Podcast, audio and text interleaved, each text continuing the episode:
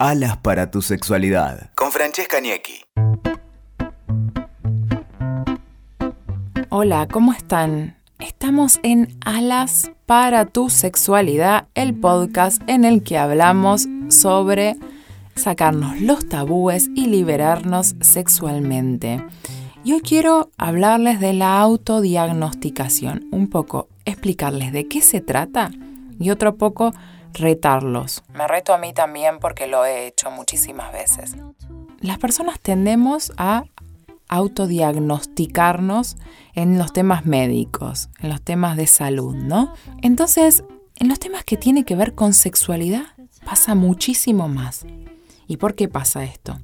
Y porque seguimos teniendo la sexualidad como un tema tabú, ya lo hemos hablado en muchísimos podcasts.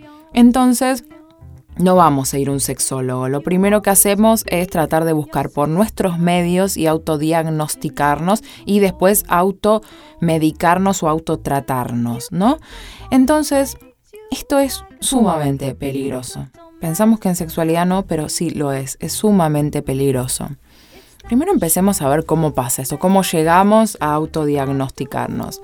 Puede ser que leamos una nota, salió en el diario, una nota sobre la falta de deseo en las mujeres y decimos, uy, yo tengo falta de deseo. Como no tengo ganas, en toda la semana tengo falta de deseo. Y ya fui autodiagnosticación. Ya somos mujeres con falta de deseo o deseo sexual hipoactivo. Por el otro lado puede pasar que, por ejemplo, tu amigo te dijo, y nosotros la verdad que lo hacemos tantas veces en la semana. Y como vos no, decís, uh, tengo baja frecuencia sexual en mi pareja y ya tengo un problema de pareja autodiagnosticado.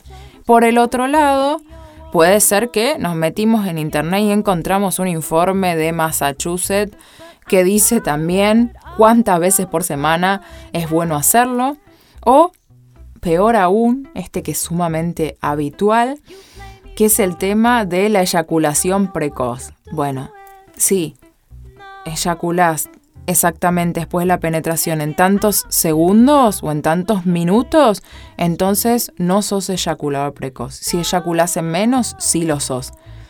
¿Todo esto qué pasa? En sexualidad no podemos diagnosticar directamente y precisamente algo sin estudiar el caso. Cada caso es totalmente distinto. Por ejemplo, en esto que decíamos de eyaculación precoz, no se está midiendo al medir la cantidad de minutos, lo que no se está midiendo es la previa. Porque vos pudiste haber tenido una previa con tu pareja, que estuviste media hora con la previa, excitándote y después en penetración duras muy poco tiempo, pero eso no quiere decir que seas eyaculador precoz.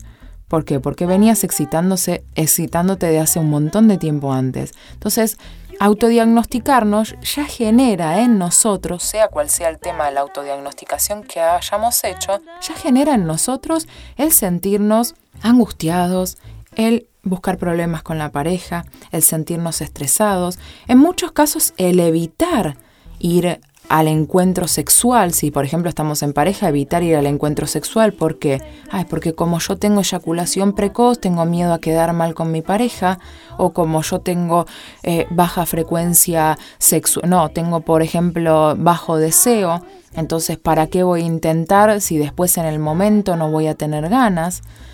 Todas estas cosas generan un montón de problemáticas que nosotros mismos nos las estamos buscando. Entonces, por un lado, decir el buscar fuentes, buscar en internet, hablar con un amigo y demás, y quedarnos con eso y autodiagnosticarnos con el problema, es totalmente una problemática sumamente importante. Entonces, ¿qué es lo que recomiendo en este caso? Si uno siente que tiene algún, alguna problemática en torno a la sexualidad, tiene que primero saber si se está sintiendo mal con eso. O sea, yo tengo bajo deseo, pero me siento mal con eso, o mi pareja se siente mal. Si es así, buscar ayuda. Y la ayuda está en un especialista. No tenerle miedo a los sexólogos. Porque el sexólogo, yo lo descubrí, no les estoy hablando por, por hablar, sino que lo descubrí por empezar a ir. El sexólogo es como si fuera un psicólogo de la sexualidad. O sea, te ayuda a tratar temáticas de la sexualidad y no va a intentar desde el lado directamente de una medicación, sino que va a tratar de encontrar la raíz del problema. Porque muchas veces si realmente tenemos una problemática en sexualidad, no es un autodiagnóstico que hayamos hecho nosotros, sino que realmente fue un diagnóstico médico, se va a tratar primero si es un tema orgánico o psicológico, porque puede ser orgánico. Incluso puede ser que uno esté tomando un medicamento que hace que uno tenga, por ejemplo, baja de deseo o puede ser un tema psicológico.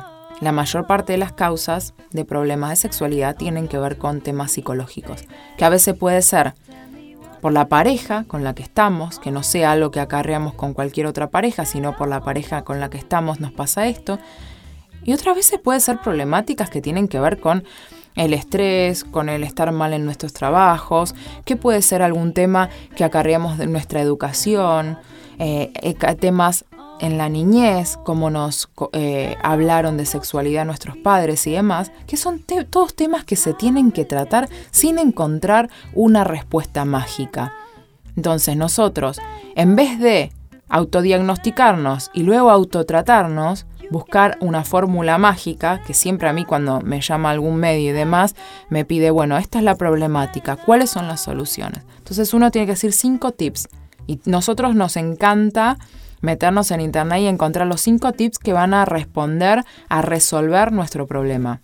Y esa magia, lamento decirles que no existe. Esos cinco tips que van a buscar puede ayudarles a algunos de esos o puede ser que después de empezar el tratamiento alguno de esos tips les ayuden. Pero la realidad es que cada una de las personas es distinta y hay muchísimos factores involucrados en lo que tiene que ver con la sexualidad. Así que si se sienten mal con algún tema referido a sexualidad, lo primero que deben hacer es consultar con algún especialista. Sin miedo a los sexólogos, los dejo por hoy con este tema sumamente interesante. Pueden encontrarme en francesca.gnecchi en Instagram o en erotique.pink también en Instagram y consultar todas las dudas. Bachone y hasta el próximo podcast.